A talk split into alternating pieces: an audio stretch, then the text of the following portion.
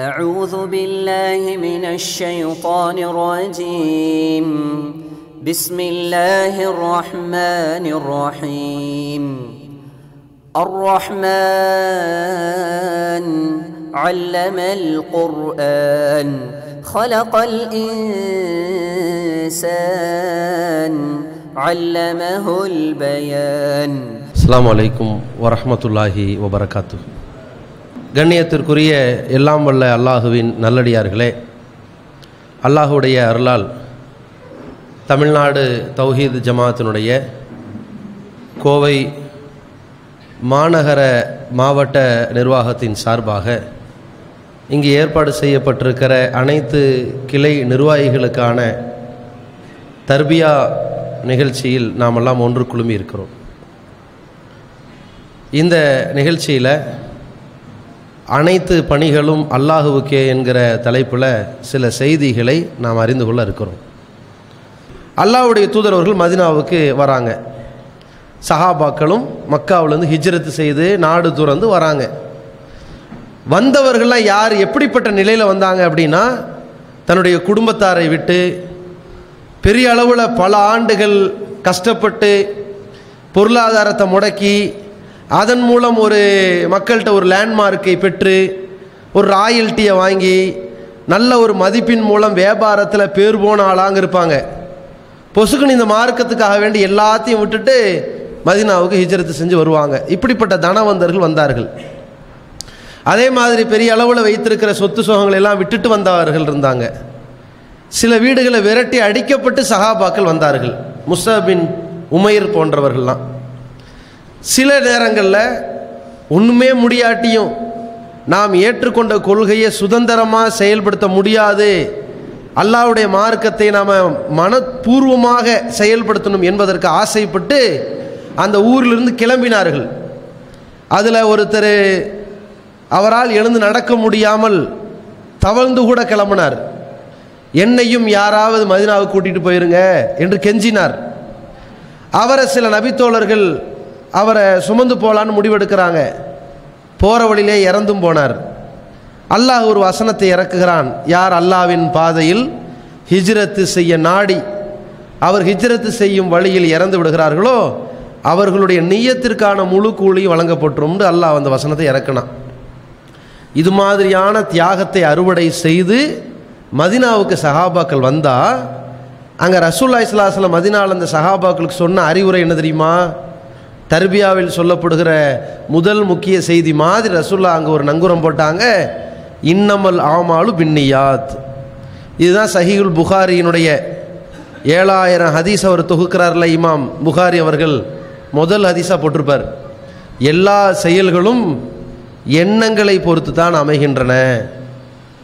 ஓ இன்னமாலி குள்ளிம்ரியின் மாணவா.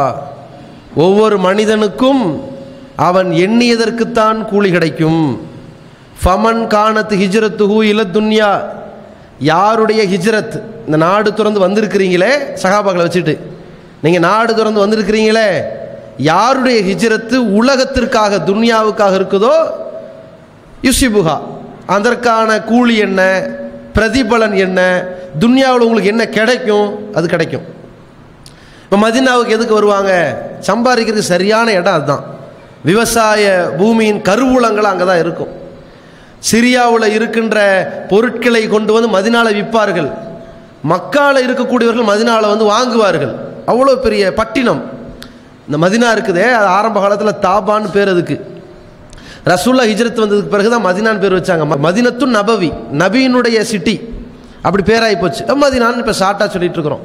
இப்போ மதினா முனவரான்லாம் சொல்லுவாங்க ஒளியூட்டப்பட்ட மனித மதினான்னு பேர் வச்சுக்கிட்டாங்க. இந்த மதினாங்கிற இந்த பகுதியில் சம்பாதிக்கிறதுக்கு தான் வருவார்கள். எல்லாரும் சென்னைக்கு எதுக்கு போகிறீங்க ஹிஜரத்து பண்ணிட்டா? சம்பாதிக்கிறது தானே? அது மாதிரி நீலகிரி மாவட்டத்தில் இருக்கிறவங்களாம் ஏன் கோயம்புத்தூருக்கு வருவாங்க? சம்பாதிக்கிறதுக்கு. இங்கிருந்து சில பேர் திருப்பூர் போவாங்க சம்பாதிக்கிறதுக்கு. இங்கே அங்கிருந்து யாராவது பாம்பேக்கு போனால் சம்பாதிக்கிறதுக்கு. இது மாதிரி மதினா சம்பாதிப்பதற்குரிய இடம். ரசூல்லா சொல்கிறாங்க உங்கள் ஹிஜரத்துடைய நோக்கம் அதுவாக இருந்துச்சுன்னு வைங்க. அது கிடைக்கும்.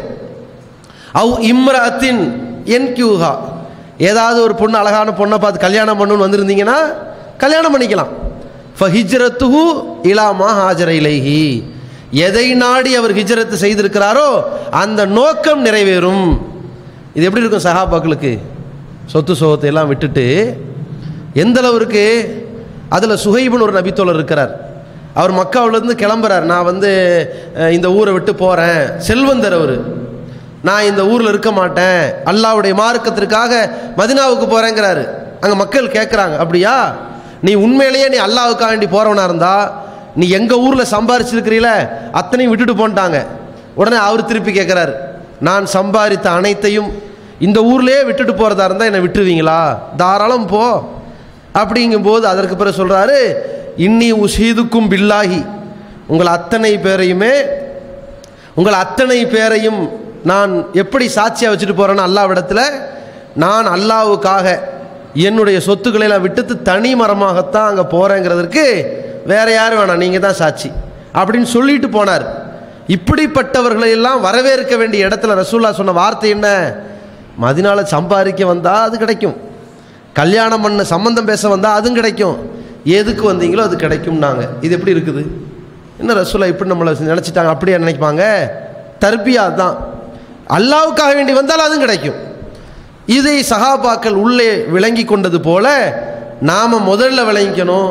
இந்த தர்பியாவில் சொல்லப்படுற எல்லாமே நம்மளை பண்படுத்துவதற்கு தான் தர்பியான என்னது? பண்படுத்துவது. நல்லொழுக்கத்தை போதனை செய்து நீங்கள் ஒரு வழிகாட்டியாக உங்களை உருவாக்குறது. அப்போ நாம் தெளிவான ஒரு நிலையில் இருக்க வேண்டும் என்பதற்கு தான் இதை முதல்ல நம்முடைய மனசில் போட்டுக்கணும். இப்போ அழைப்பு பணி செய்பவர்கள் இடத்துல இருக்க வேண்டியது இருக்கக்கூடாது. எல்லா விஷயத்திற்கும் மிக முக்கியமான அடித்தளம் என்னன்னா நாம் அல்லாவுக்காக வேண்டி செய்யணுங்கிற அடித்தளம். அந்த அல்லாவுக்காக வேண்டி செய்யணுங்கிற அடித்தளத்தோடு நாம் புரிந்து கொள்ள வேண்டிய ஒரு மிக முக்கியமான ஒன்று தியாக மனப்பான்மை இருந்தால் மட்டும்தான் இந்த ஜமாத்தினுடைய பணிகளை நம்ம இழுத்து செல்லு கொண்டு போக முடியும். இப்போ கிளை நிர்வாகிகளாக நீங்கள் இருக்கிறீங்க. அல்லது பேச்சாளர்களாக இருப்பீங்க. அல்லது முன்னாள் மாவட்ட நிர்வாகிகள் இருப்பீங்க. இந்நாள் மாவட்ட நிர்வாகிகள் இருக்கிறீங்க. அவங்க தானே வந்திருப்பீங்க. அல்லது இந்த ஊரை சார்ந்த மாநில நிர்வாகிகள் கூட சிறப்பழைப்பாக கூட வந்திருக்கிறீங்க. இது மாதிரி கலந்திருக்கிற இந்த அவையில் நீங்கள் தான் இந்த மாவட்டத்தில் உங்களுக்கு இடையில் இருக்கிற கிளைகளில் தாவா பணியை வழிநடத்தி செல்லக்கூடிய நபர்கள்.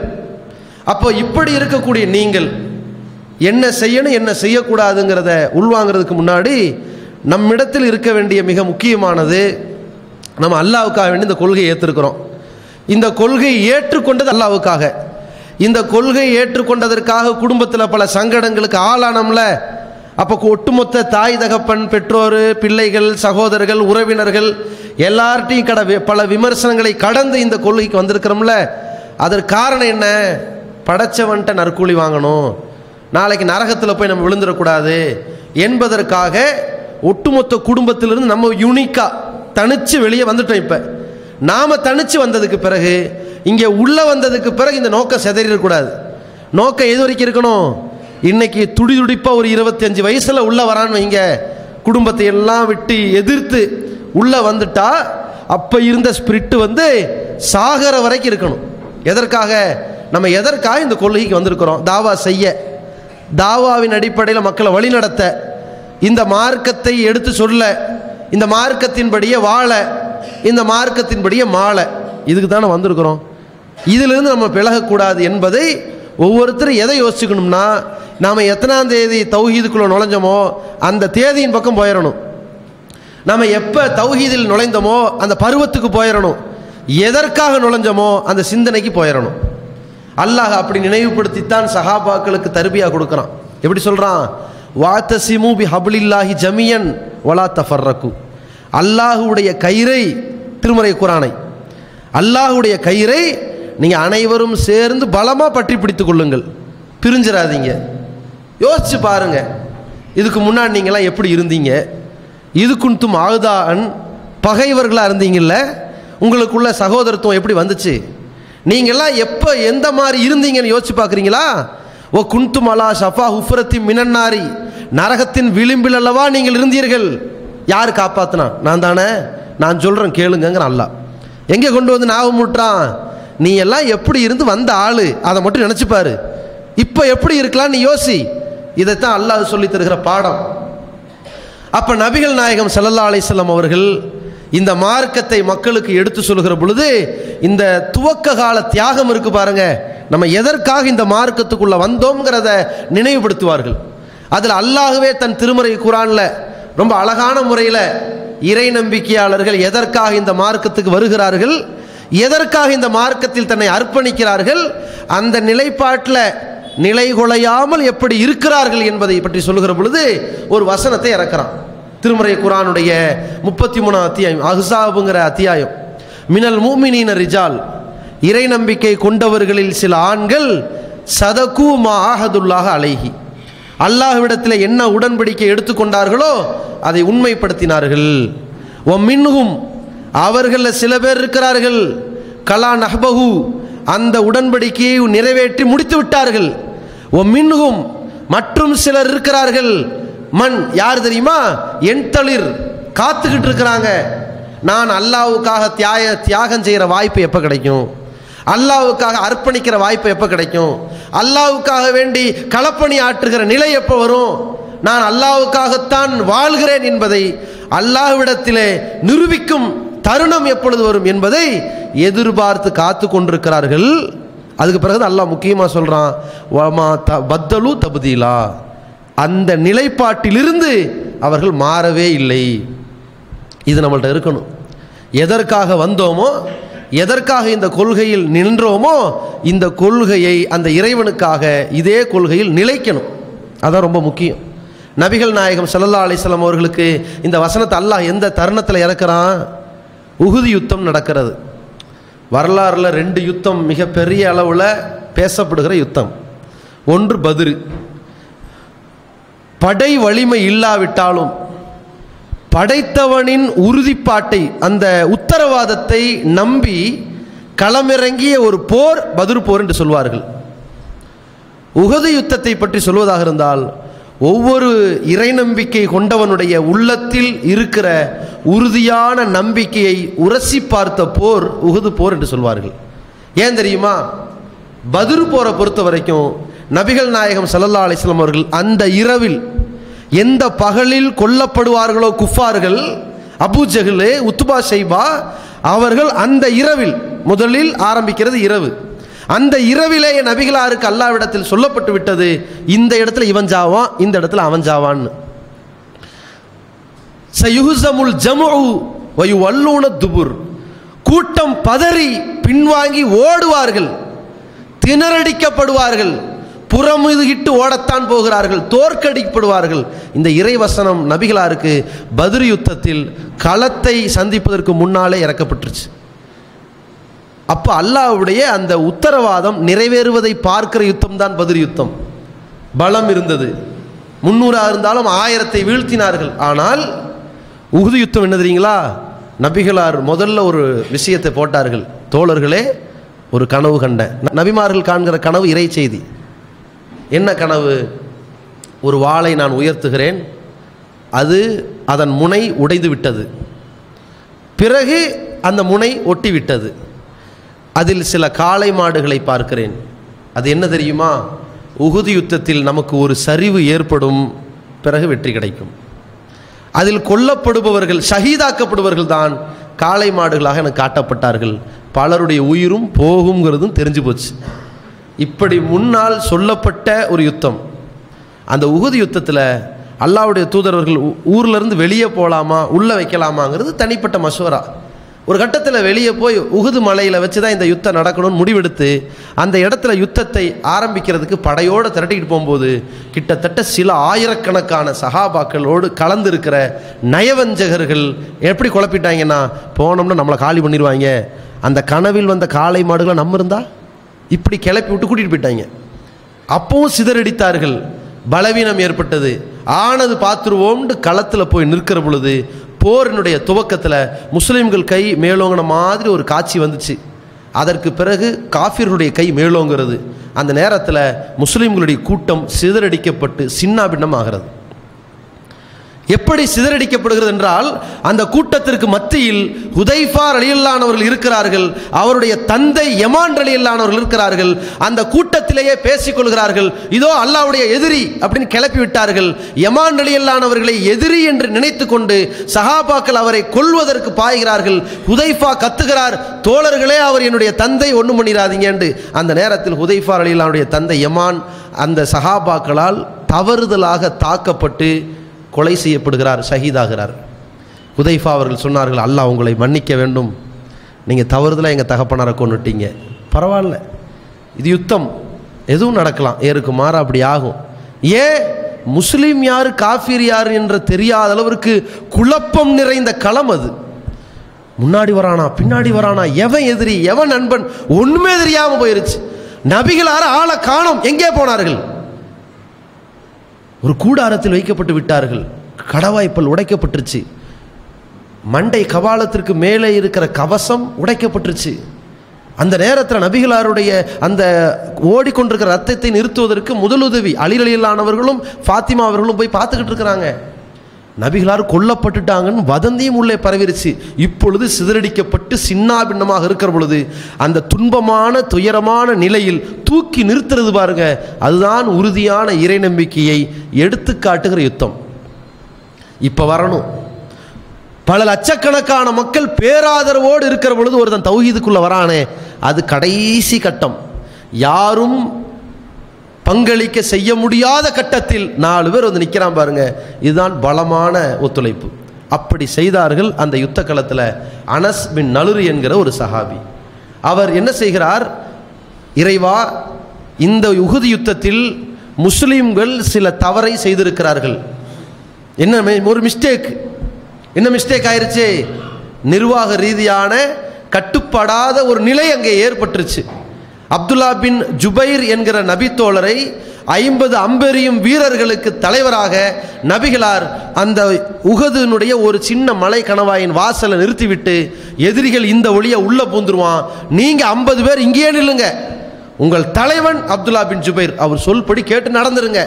எக்காரணம் கொண்டும் போர்க்களத்தினுடைய அந்த மைய பகுதியில் நீங்கள் யாரும் இறங்கி வரக்கூடாது.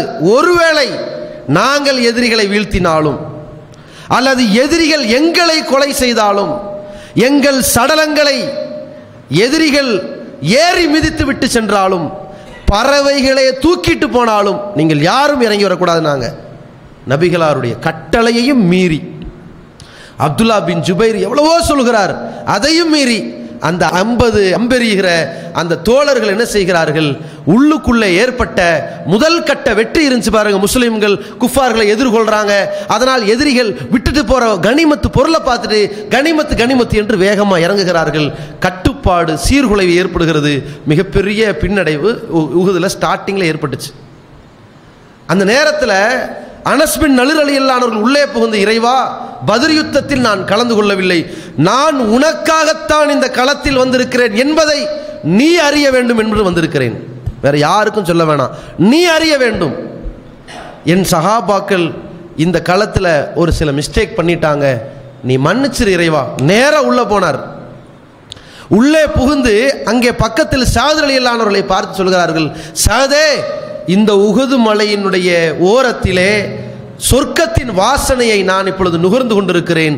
களத்தில் இறங்குகிறார்கள் எதிரிகளை மிக கடுமையாக வீழ்த்துகிறார்கள். ஒரு கட்டத்தில் எண்பது தாக்குதல்கள் அம்பாலும் ஈட்டியாலும் வாள்களாலும் எண்பது தாக்குதலுக்கு ஆளாக்கப்பட்டு துண்டு துண்டாக அனஸ்மின் நலுரலியல்லானவர்கள் அங்கே ஷஹீதாக்கப்படுகிறார்கள். அந்த ஷஹீதான நேரத்திலே சடலங்களை எல்லாம் எடுக்க வேண்டிய கட்டத்தில் அனஸ்பின் நலுர் அவர்களுடைய முகம் அடையாளம் தெரியாமல் இருக்கிற பொழுது அவர்களுடைய விரல் நுனியை பார்த்து அந்த அனஸ் அலியல்லானுடைய சகோதரி குடும்பத்தோட யுத்த களத்தில் வந்து இருக்காங்க பாருங்க. அனஸ் அலியல்லானுடைய சகோதரி இது என் சகோதரன் என்று கண்டுபிடித்து அந்த ஜனாசாவை எடுத்தார்கள். இவர்கள் தொடர்பாகத்தான் அல்லாஹ் இறக்கி வைத்தான். இறை நம்பிக்கை கொண்டவர்களில் சிலர் இருக்கிறார்கள். அல்லாஹ்வுடைய வாக்குறுதியை நான் எப்போது நிறைவேற்ற வேண்டும் என்று காத்துக்கொண்டே இருக்கிறார்கள். அவருக்கு பதில் தவறியது உகது கிடைத்து விட்டது பிடிச்சிட்டார். இதுதான் அல்லாவிடத்தில் நாம் எடுத்த வாக்குறுதி. என்ன வாக்குறுதி தெரியுமா? இன்னல்லாஹ் ஹிஸ்தரா மினல் மூமினீன அன்புசகும் வ அம்பாலகும் பி அன்னலகுமுல் ஜன்னா. இறை நம்பிக்கை கொண்டவர்களிடத்தில் அல்லாஹ் உயிரை விலை பேசிவிட்டான். இந்த மார்க்கத்திற்காக எப்போ வேணாலும் நீ அதை இழக்க நேரிடும். தயாரா? ஆ தயார். பொருளாதாரத்தை விலை பேசிவிட்டான். இந்த மார்க்கத்திற்காக நீ செலவிட வேண்டியிருக்கும். தயாரா? தயார். ஏன் உனக்கு சொர்க்கம் வேண்டும் என்றால் நீ இதை கொடுத்தான் ஆக வேண்டும். இதை பேசிவிட்டு தான் நாம் இன்னைக்கெல்லாம் முஸ்லீமாக இருக்கிறோம். சகாபாக்கள் அன்றைக்கு வந்தார்கள். அந்த வாய்ப்பை எதிர்பார்த்தார்கள். நிறைவேற்றிவிட்டு இறந்தார்கள். இந்த தியாக மனப்பான்மையை மனதில் வைத்துக்கொண்டு இன்றைக்கு நாம் இருக்கின்ற இடம் இருக்கிறதே நம்முடைய கீழ்ப்பகுதியில் இருக்கின்ற மக்களுக்கு நாம் முன்மாதிரியாக இருக்க வேண்டும். பொறுப்பாளராக இருக்கிறோம். உங்களுக்கு கீழே உறுப்பினர்கள் இருக்கிறார்கள் கொள்கை சகோதரர்கள் இருக்கிறார்கள். அந்த கீழே இருக்கிற உறுப்பினர்களை மாநில நிர்வாகிகளுக்கு தெரியாது. யார் வருகிறார் யார் போகிறார் யார் சலாம் சொல்கிறார் யார் கோவப்படுகிறார் யார் அன்போடு பேசுகிறார் இவர் உறுதியானவரா உறுதியற்றவரா அல்லது சும்மா பேச்சுக்கு வந்து நட்பு பாராட்டக்கூடியவரா நடிப்பவரா எதுவுமே மாநிலத்திற்கு தெரியாது. உங்களுக்கு தெரியும். மாவட்டத்திற்கு கூட உங்கள் கிளையில் உள்ள உறுப்பினர்களுடைய பலம் பலவீனம் தெரியாது. உங்களுக்கு தான் தெரியும். அவர்களை மிகச்சரியானவர்களாக வழிநடத்த வேண்டிய பொறுப்பு இருக்கிறதே அது உங்களுக்கு. உங்களிடமிருந்து ஒரு நிர்வாகம் அமைக்கப்படுவதற்கு மாவட்டம் வந்து நிர்வாகத்தை அமைப்பார்கள். அந்த மாவட்ட நிர்வாகிகளை உங்கள் வழியாக நாங்கள் பார்ப்போம். நாங்கள் மூணைத்தான் பார்ப்போம். தெளிவாக புரிந்து கொள்ளுங்கள். ஒன்று பண மோசடி இருக்கா? உங்களால் குற்றச்சாட்டு சுமத்த முடியுமா? அப்படி இருந்தால் தயவுதாச்சனை இல்லாமல் தூக்கிட்டு போயிடும் அவர்களை போட முடியாது. பெண் குற்றச்சாட்டு இருக்கா? தயவுதாச்சனை இல்லாமல் அகற்றி விடுவோம். போட முடியாது. கொள்கை விரோத குற்றச்சாட்டு இருக்கா? தயவுதாச்சனை இல்லாமல் தூக்கி போடுவோம். இந்த மூன்றை தாண்டி பொறுப்பை பெறுவதற்கு ஏதாவது கிளைகளை லாபி பண்ணாரா? எனக்கு தான் ஓட்டு எனக்கு தான் ஓட்டு. இப்படி ஆள் திரட்டினாரா? நிறுவனம் ஆகுமா? தூக்கிடுவோம். கேட்பவர்களுக்கு பொறுப்பு வழங்கக்கூடாது. நபி வழி அடிப்படையில் தூக்கிடுவோம். இந்த நாளை தவிர வேறு யார் வந்தாலும் சரி இது காலச்சக்கரம். தில்கல் ஐயாமு நுதாவிலுகா பைனன்னாஸ். இந்த காலச்சக்கரத்தை மனிதர்களுக்கு மத்தியில் நாம் தாம் சுழலச் செய்கிறோம் அல்லாஹ் யாரும் வருவார் யாரும் போவார். உங்களோடு வலது பக்கம் இடது பக்கம் இருக்கிற உறுப்பினர்கள் நாளைக்கு மாவட்ட தலைவர்களாக வருவார்கள். மாவட்ட தலைவர்களாக இருந்தவர்கள் உங்களோடு வலது இடது பக்கத்தில் இருப்பார்கள். பொறுப்பை பொறுத்த வரைக்கும் அது நீங்கள் போட்டுக்கொள்ளுகிற எக்ஸ்ட்ரா ஒரு ஆடை அவ்வளவுதான். ஒரு பொதுக்கூட்டம் நடக்கிறது மாநாடு நடக்கிறது அங்கே எக்ஸ்ட்ரா ஒரு ஆடையை போட்டு ஒரு யூனிஃபார்மை காட்டுவார்கள் அவர்கள் பெயர் வாலண்டியர்ஸ் அந்த மூன்று மணி நேரத்திற்கு நீங்கள் அவர்கள் சொல்வதை கேட்க வேண்டும். அவர்கள் எந்த வழியில் போகச் சொல்கிறார்களோ அந்த வழியில் போக வேண்டும். மார்க்கத்துக்கு முரணா சொன்னால் தூக்கி எறிய வேண்டும். நிர்வாக ரீதியாக எதை சொன்னாலும் கேட்க வேண்டும். அமரச் சொன்னால் அமர வேண்டும். நிற்கச் சொன்னால் நிற்க வேண்டும். வெளியே போக சொன்னால் போக வேண்டும். இடம் பத்தில் அப்புறம் வாங்கன்னு சொன்னால் அப்புறம் வரணும். மூன்று மணி நேரம் கழித்து அந்த ஆடையை வேறு ஒருவர் போட்டால் இவர் கட்டுப்பட வேண்டும் அவர் கட்டுப்படுத்த வேண்டும். எக்ஸ்ட்ரா ஆடை. இப்போ இந்த ஆடையை நான் போடுகிற பொழுது இதை தவிர எனக்கு வேற எந்த ஆடையும் இல்லை. இதை விட்டா நான் அம்மனமாக போயிடுவேன் நினச்சேன்னு வைங்க இது நோய். நிர்வாகத்தில் நான் ஒரு கிளை தலைவர் அல்லது மாவட்ட தலைவர் அல்லது மாநில தலைவர். இந்த ஆடை இருக்கிறதல்லவா உங்களை வழிநடத்துகிற அடையாள ஆடை. நான் ஆடையோடு மேலே தான் போட்டுக்கணும். தேவைப்படும் போது கழட்டி ஏன்னா இன்னொருத்தர் கொடுக்கணும்ல. நான் வெறுமேனியோட போட்டுன்னு அழுக்கா போயிடாது துர்நாற்றம் அடையாது அடுத்தவன் போடுவானா. அதனால் இதற்கு மேலே போட்டுக்கொள்ள வேண்டும். எக்ஸ்ட்ரா ஃபிட்டிங் ஒரு கோட்டு. அதை தூக்கி நீ மாட்டு. நான் கீழே உட்காந்துக்கிறேன் அதற்கப்புறம் நீ என்ன நிர்வாகப்படுத்து. நான் கட்டுப்படுறேன். பிறகு ஒரு மக்கள்லாம் சொல்கிறாங்க அந்த கோட்டை இவர்கிட்ட தூக்கி கொடுங்க. மாட்டிக்குவார். இது அவ்வப்போது மாறி போகுமே தவிர என் சொந்த ஆடை அல்ல. நான் சொந்த ஆடையை நினைக்கக்கூடாது ஏன்னா சில பேருக்கு சில உரிமை இருக்குது. பேனாவை யூஸ் பண்ணுற பழக்கம் இருக்குது. எதை வேணாலும் கேளுங்க. பேனா கேட்டால் கொடுக்க மாட்டாங்க. எதை வேணாலும் கேளுங்க. சீப்பு கேட்டால் கொடுக்க மாட்டாங்க. இந்த மாதிரி ஒரு சில பொருள் இருக்குல்ல கொடுக்க மாட்டாங்க. அது மாதிரி பொறுப்பை கேட்டால் கொடுக்காமல் இருக்கிறதுக்கு என்னுடைய பொறுப்பு அல்ல அது. என்னுடைய சொந்தம் அல்ல. என்னுடைய சொத்து அல்ல. கொடுத்துட்டு போய்கிட்டே இருக்கணும். ஏன்? நீங்கள் கொடுக்கறது அப்புறம் நீங்கள் எடுக்கிறது. இந்த அடிப்படையில் யாரோ நிர்வாகத்திற்கு வருகிறார்கள். ஆனால் ஒன்றை புரிந்து கொள்ளுங்கள். இங்கே நிர்வாகிகளாக இருப்பவர்கள் நிரந்தரமாக இருக்க மாட்டாங்க. இன்னைக்கு நிர்வாகிகள் அவ்வளவுதான். ஒரே ஒரு இலக்கை மட்டும் புரிஞ்சுக்குங்க. இந்த நிர்வாகத்தில் இருப்பவர்களும் சரி பிரச்சார களத்தில் இருப்பவர்களும் சரி மக்களால் ஒரு அறிமுகத்தை பெறுவார்கள் மாற்றுக்கிறது இல்லை. ஆனால் அந்த அறிமுகம் என்றென்றும் இருக்கும் என்று யாராலும் உறுதிப்பட சொல்லவே முடியாது. அதை மட்டும் தெளிவாக புரிஞ்சுக்குங்க. நீங்கள் அல்லாவுக்காக வேண்டி நாம் பணி செஞ்சோம்னா அந்த பணி நாம் அடிப்படை உறுப்பினராக இருந்தாலும் அல்லாஹ் எந்த இடத்துல காட்ட வேண்டுமோ காட்டிக்கிட்டு போயிட்டே இருப்பான் சர்வ சாதாரணமாக இருக்கும். அல்லாவுக்காக பணி செய்கிற பொழுது அவர்களுடைய அளப்பெரிய பணி சமுதாயத்தில் பேசப்படலாம். அல்லது நாளை மறுமையில் இறைவனின் முன்னிலையில் அது புகழுக்குரியதாக மாறலாம்.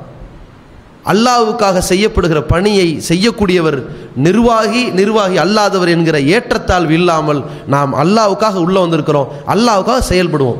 என்றைக்கும் செயல்படுவோம். நான் இருபத்தஞ்சு வயசில் உள்ளே வருகிற பொழுது பொறுப்புக்காக நான் வரலையே. அல்லது இதில் நான் ஒரு மேடையில் மைக்கை பிடிக்கணும் நான் வரலையே.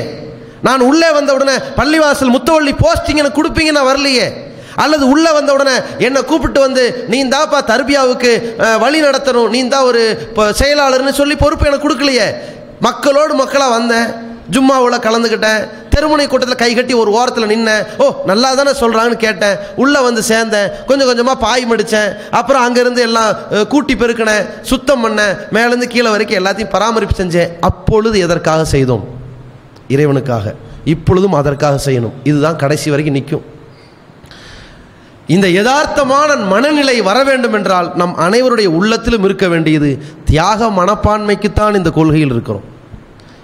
இரண்டாவது நாம் இந்த மார்க்க பணிகளை செய்கிற பொழுது நம் அத்தனை நிர்வாகிகளுக்கும் இடையில் மன ரீதியான ஒரு பாடம் இருக்க வேண்டும். என்ன பாடம் தெரியுமா? ஒரு நாணயத்தின் இரண்டு பக்கம் இருப்பது போல வாழ்க்கையில் இன்பம் துன்பம் என்று கலந்திருப்பது போல ஹுவல்லதி அல்ஹக்க அபுக்கா அவன்தான் உங்களை சிரிக்க வைக்கிறான் அள வைக்கிறான். ரெண்டையும் அவன் தான் வைக்கிறான். அந்த அடிப்படையில் இரண்டையும் எதிர்கொள்ளுகிற நாம் பதவி பொறுப்பு என்று ஒரு கிளை நிர்வாகத்தில் இருக்கிறது மாவட்ட நிர்வாகத்தில் இருக்கிறது மாநில நிர்வாகத்தில் இருக்கிறது. அந்த பதவி ஏற்பு என்பது நாணயத்தின் ஒரு பக்கம் பதவி இழப்பு என்பது இன்னொரு பக்கம். பதவி ஏற்பை நீங்கள் எப்படி ஏற்றுக்கொள்கிறீர்களோ பதவி இழப்பையும் ஏற்றுக்கொள்ள வேண்டும். பூவா தலையா இதுதான் விஷயம். முடிஞ்சு போச்சு. ரெண்டு இருக்குதா இல்லையா? ஒன்றா இருந்தால் செல்லாமல் போயிடும் என்னைக்குமே ஒருத்தன் பதவிக்கு வராமல் இருப்பானா? இருப்பான். ஏதோ ஒரு பொறுப்பில் உள்ள வந்துடுவான் என்னைக்குமே ஒரே பதவியில் ஒருத்தன் இருப்பானா? என்னைக்கா அதனால போயிடுவான் இதுதான் என்றைக்கும் ஒருவன் பதவியிலே நீடித்திருந்தால் மக்கள்கிட்ட செல்லாபடி ஆயிடுவான். செல்லுபடியாக இருப்பானா? செல்லா காசு ஆயிடுவான். அந்த அடிப்படையில் இரண்டு நாணயமாக பதவி ஏற்பு பதவி இழப்பு ரெண்டும் ஒரே அளவு இருந்துச்சு ஒரே வட்டமாக இருந்துச்சு ஒரே அளவில் மின்னுச்சு. இந்த பூ தலை ரெண்டையும் பாருங்கள் பூவும் எதே மாதிரி தெரியுதோ அதே பளிச்சுன்னு தலையும் இருக்கும். தலை எதே மாதிரி இருக்கோ அதே மாதிரி அளவு பூவில் இருக்கும். இது ஒரு மாதிரி இது ஒரு மாதிரியா இருக்குது ஒரே மாதிரி தான் இருக்குது அந்த அளவை காட்டிக்கிட்டே இருக்கணும். அர்ப்பணிப்பு. அப்போது முதல்ல நம்ம இடத்தில் இருக்க வேண்டியது தியாக மனப்பான்மை. இரண்டாவது இந்த பணியில் பொறுப்பாளர்களாக இருக்கக்கூடியவர்களுக்கு இருக்க வேண்டியது மன தூய்மை. மன தூய்மை என்ன? நாம் யாருக்காக செய்கிறோம்? அல்லாஹுவுக்காக. அல்லாஹுவின் திருப்தியை நாடி மறுமையில் அளப்பெரிய கூலிக்காக அல்லாஹ்வுடைய திருமுகத்தை பார்த்து அல்லாஹ் நம்மை பெருமை பாராட்டுவானே அதற்காக. அல்லாஹ் நம்மை கண்ணியப்படுத்துவானே அதற்காக. அல்லாஹ் நமக்கு சொர்க்கத்தை கொடுக்க போகிறானே அதற்காக. யாருக்கும் தெரியாட்டியும் பரவாயில்ல. அல்லாஹ்க்கு தெரிஞ்சால் போதும். அதை நபிகள் நாயகம் ஸல்லல்லாஹு நமக்கு ஒரு பாடமாக கற்றுத்தருகிறார்கள். அல்லாஹுவும் மனிதர் குலத்தில் யாரை விரும்பியதாக குறிப்பிடுகிறான் என்றால் வசாபி கூனல் அவ்வளோன மினல் முஹாஜிரின வல் அன்சார். இஸ்லாத்தில் மார்க்கத்திற்காக முதன்மையாக ஏற்றுக்கொண்டார்களே. எந்த பிரதிபலனையும் எதிர்பார்க்காமல் ஆரம்ப காலகட்டத்திலேயே ஏற்றுக்கொண்டார்களே. யார்? அன்சாரிகளிலும் முஹாஜிர்களிலும் மக்காவிலிருந்து ஹிஜ்ரத் வந்தவர்களிலும் அவர்களுக்கு உதவி செய்தவர்களிலும் ஆரம்ப காலத்தில் எதையும் எதிர்பார்க்காமல் ஏற்றுக்கொண்டார்களே அவர்களை வல்லதீன இத்தபூஹும் பிஹ்சான் நல்ல விஷயத்தில் அவர்களை போன்றே நடந்தார்களே அவர்களையும் ரதியல்லாஹு அணுகும் அல்லாஹ் திருப்தி கொண்டான். ஒரு அழு அணுகு அவர்களும் அல்லாஹுவை திருப்தி கொண்டார்கள். அல்லாஹ் சொல்றான். இந்த இடத்துல பாருங்க அல்லாஹ் யாருடைய தியாகத்தை பற்றி முன்னிலைப்படுத்தி பேசுகிறான் என்றால் இந்த மார்க்கத்திற்காக ஆரம்பத்திலேயே ஏற்றுக்கொண்டு வந்தவர்கள் ஆரம்பத்திலேயே அர்ப்பணித்தவர்கள் ஆரம்பத்திலேயே அள்ளி வழங்கியவர்கள் அவர்களுடைய எஹ்சானை போல நற்காரியத்தை போல அந்த நற்காரியத்தை பார்த்து செயல்பட்டவர்கள் அவர்களை திருப்தி கொண்டான் என்று அல்லாஹ் சொல்கிறான். அது என்ன நற்காரியம்? வல்லதீன இத்தபூஹும் பி எஹ்சான் அந்த நற்காரியத்தை பார்த்து செயல்பட்டவர்கள் எந்த நற்காரியம்? எஹ்சான் என்றால் என்ன? ரசூலுல்லாய் சல்லா அலிஸ்லாம் வஸல்லம் ஜிப்ரில் அலைஹிஸ்ஸலாம் அவர்கள் மனித தோற்றத்தில் ரசூல்லாவிடத்தில் வந்து கேட்கிறார்கள் ஈமான் என்றால் என்ன என்று. சொல்கிறார்கள் அன் தூமின பில்லாகி ஓ மலாயிக்கத்திஹி வ குத்துபிஹி வ ருசுலிஹி வல் யோமில் ஆஹிரி வல் கதிரி கைரிஹி வ ஷர்ரிஹி. அல்லாஹுவையும் இறுதி நாளையும் தூதர்களையும் வேதங்களையும் மலக்குமார்களையும் விதியால் ஏற்படுகிற நன்மை தீமைகளையும் நம்புகிறாயே அதுதான் ஈமான். ரசூல்லா சொன்னாங்க. இஸ்லாம் என்றால் என்ன? கேட்டார்கள். உடனே ரசூல்லா இஸ்லாம் சொல்கிறார்கள் வணக்கத்திற்கு தகுதியானவன் அல்லாஹ்வை திருவர் யாரும் இல்லை. முகமது நபி அல்லாவுடைய தூதர் தான் என்று நீ ஏற்றுக்கொள்கிறாயே உறுதியாக நம்புகிறாயே அது இஸ்லாம். தொழுகை நிலைநாட்டுவது சக்காத்து கொடுப்பது ரமலானை நோன்பு வைப்பது சக்தி இருந்தால் ஹஜ் செய்வது இஸ்லாம். சொன்னார்கள் பிறகு கேட்டார்கள் ஒமல் எஹ்சான் இஹ்சான் என்றால் என்ன? ஏன்னா முந்தைய காலத்து சஹாபாக்கள் இஹ்சானோடு இருந்தார்களாம். அவர்களை இஹ்சான் அடிப்படையில் பின்பற்றினார்களாம். என்ன இஹ்சான்? கேட்கிறார்கள் ரசூலுல்லா சொன்னார்கள் அன் தாபுதல்லாக க அன்னக்க தராஹு. இஹ்சான் என்ன தெரியுமா? ஒரு காரியத்தை நீ அல்லாவை நேரில் பார்க்குற மாதிரி நினச்சி வணங்குறியே அதான் எஹசான். இல்லம் தக்குன் தராகு நீ அவனை பார்க்க முடியாவிட்டாலும் ஃப இன்னஹு எராக். அவன் உன்னை பார்த்து கொண்டிருக்கிறான். இப்போ நீ எப்படி வணங்குவாய்? தொழுகிறோம். சுபுகுடைய தொழுகையிலே ஏழு சஃப் எட்டு சஃப் இருக்க வேண்டும் குறைஞ்சபட்சம். ஒரு சஃப் இருக்கிறதே பெரும்பாடாக இருக்கிறது. இப்பொழுது நாம் சுபுகிலே எழுந்து பணியிலே நடுங்கி சுடுதண்ணியிலே ஒழு செய்து ஒரு கட்டத்தில் வந்து சுண்ணத்தை தொழுதுட்டு பத்து நிமிஷம் காத்து கடந்து சுபுகு தொழுவதை யாரும் பார்க்கலையே. ஏன் தொழுகிறோம்? அல்லாஹு பார்க்கிறான் என்று தொழுகிறோமே. இது எஹசான். முப்பது நாள் நீங்கள் சுபு தொழுகிறீர்கள். அதிலே ஒருவர் ஜும்மாவுக்கு மட்டும் வந்து சுபு தொழுகிறார். நீங்கள் ஏன் இதை பிரச்சனையாக்காமல் அமைதி காக்கிறீர்கள் அவன் அல்லாவுக்கு அதை செய்கிறான் நான் அல்லாவுக்காக இதை செய்கிறேன் என் கபருக்கு நான் பதில் சொல்கிறேன்னு போகிறீங்க ஒருத்தன் வாழ்நாள் முழுக்க பள்ளி பக்கம் எட்டி பார்க்கல. என்றைக்காவது ஒரு நாள் நானும் பெரிய தௌஹீத்வாதின்னு வந்து நிற்கிறான் என்ன செய்வீர்கள்? நம்ம அல்லாவுக்காண்டி பண்ணி செய்கிறோமா போவீர்கள். பிரச்சனையாக்க மாட்டீர்கள். சஹாபாக்களில் ஆரம்ப காலத்தில் இஸ்லாத்தை ஏற்று வந்தவர்கள் ஹிஜ்ரத் செய்தவர்கள் அவர்களுக்கு அள்ளி கொடுத்தவர்கள் எப்படி ஏற்றுக்கொண்டார்கள் என்றால் நாம் அல்லாவுக்காக ஏற்றிருக்கிறோம். இப்பொழுது நாம் இஸ்லாத்தை ஏற்றுக்கொண்டிருக்கிறோமே அல்லாஹ்வின் முன்னிலையில் ஏற்றுக்கொண்டிருக்கிறோம் இல்லை. அல்லாஹுவை நாம் இப்போ பார்க்கல. ஆனால் நாம் இஸ்லாத்தை ஏற்றுப்பதை அதற்கு அள்ளி கொடுப்பதை அதற்கு ஹிஜரத்து செய்வதை அல்லாஹ் பார்த்து கொண்டிருக்கிறான் என்று நினைத்து செய்தார்கள். நோன்பு வைப்பது அல்லாஹ் பார்க்கிறான் என்று வைத்தார்கள். தர்மம் செய்வது மக்களுக்காக இல்லை பேருக்காக இல்லை புகழுக்காக இல்லை. நாலு பேர் நம்மை வலியுறுத்தி பெயரை குறிப்பிட்டு சிலாகித்து பேச வேண்டும் என்பதற்கல்ல அல்லாவுக்காக செய்தார்கள். அதுபோல அல்லாஹ் சொல்கிறான் அல்லாவுக்காகவே அல்லாஹ் பார்க்கிறான் அல்லாஹ் பார்க்கிறான் என்று எப்படியெல்லாம் தன்னுடைய எல்லா காரியத்தையும் அமைத்து கொண்டார்களோ அதை போல் நடப்பவர்களை அல்லாஹ் திருப்தி கொள்கிறான். அல்லாஹ்வின் திருப்தியை நாம் பெற வேண்டும் என்றால் அல்லாஹ் பார்க்கிறான்ங்கிறதுக்காகத்தான் நான் செய்கிறனே தவிர நான் செய்வதை தூண்டியது இந்த பொறுப்பு அல்ல. நான் செய்வதை தூண்டியது என்னுடைய பிரச்சார மேடை அல்ல. நான் செய்வதை தூண்டியது என்னுடைய மக்களுடைய முன்னிலைப்படுத்துதல் அல்ல. சக மனிதனாக இருந்தாலும் நான் செய்வேன் இப்போ நீங்கள் பொறுப்பாளராக இருக்கிறீங்க சுபு தொழுவீங்க லுகர் தொழுகிறீங்க அசர் தொழுகிறீங்க மகரிப்பு தொழுகிறீங்க ஜமாத்தோட கடைபிடிக்கிறீங்க பொறுப்பு இல்லாமல் இருக்கிறீங்க விட்டுருவீங்களா தொழுவீங்களா? தொழுவோம். ஏன்? அல்லாவுக்காக. இதே தான் பொறுப்பாளராக இருக்கும்போது அழைப்பணி செய்கிறீங்க பொறுப்பாளராக இல்லாத போது அழைப்பணி செய்யணும். அல்லாவுக்காக. என்ன பொறுப்பாளராக இருக்கும்போது அழைப்பு பணி செய்ய வைப்பீங்க? பொறுப்பாளராக இல்லாமல் இருக்கும் பொழுது அழைப்பணி செய்யும்போது கலந்துக்குவீங்க. அவ்வளவுதான். கொஞ்சம் வேலை ஈஸி ஆனால் செய்ய வேண்டிய கடமை விட்டுறக்கூடாது இப்போ நாம் அல்லாவுக்காகத்தான் இந்த பணியை செய்கிறோம் என்று செய்தால் மட்டும்தான் அல்லாஹ் நம்முடைய எல்லா காரியங்களையும் ஒப்புக்கொண்டு நமக்கு சொர்க்கத்தில் கூலி வழங்குவான். இல்லாட்டி கூலி கிடைக்காது. அல்லாஹ் தன் திருமறையிலே குறிப்பிடுகிறான் இன்னமா எத்த கப்பலுள்ளாகும் மினல் முத்தகீன். அல்லாஹ் ஏற்றுக்கொள்வதெல்லாம் இரையச்சம் உடையவர்களிடமிருந்து மட்டும்தான். அல்லாவுக்காகத்தான் செய்கிறேன். இதில் எந்த கசடு கிடையாது என்று வர வேண்டும். ஒமா உமிரு இல்லால் யாபுதுல்லாஹ முஹ்லிசீன் அலஹுத்தீன் அல்லாஹுவை மட்டும் வணங்க வேண்டும் என்பதற்காக அவர்கள் கட்டளையிடப்பட்டிருக்கிறார்கள். இப்போ ஏகத்துவம் என்பதில் ஒரு மன தூய்மை இருக்கிறது. நாம் ஏற்றுக்கொண்ட அத்தனை பேருடைய ஏகத்துவ கொள்கையில் ஒரு மன தூய்மை இருக்கிறது. என்ன மன தூய்மை தெரியுமா? அதில் தர்கா வழிபாடு என்ற குப்பை சேரவில்லை. அதையெல்லாம் பெருக்கி கழிச்சு விட்டுத்தான் இப்பொழுது கொள்கையில் வந்திருக்கிறோம் சுத்தப்படுத்தி இருக்கிறோம் அதில் கற்சிலை நம்பிக்கை வரவில்லை. சிலுவை மீது உள்ள பயமோ அல்லது பக்தியோ ஏற்படவில்லை. அதில் நபிமார்களோ நல்லடியார்களோ பெரியார்களோ மகான்களோ இறைவனுடைய அந்தஸ்தில் இருப்பதாக நம்முடைய எண்ணம் தூண்டவில்லை. தனிச்சு அல்லாவை பியூரா வணங்குறோம் பாருங்க. இந்த கொள்கையில் நாம் மன தூய்மையோடு இருக்கிறோம்.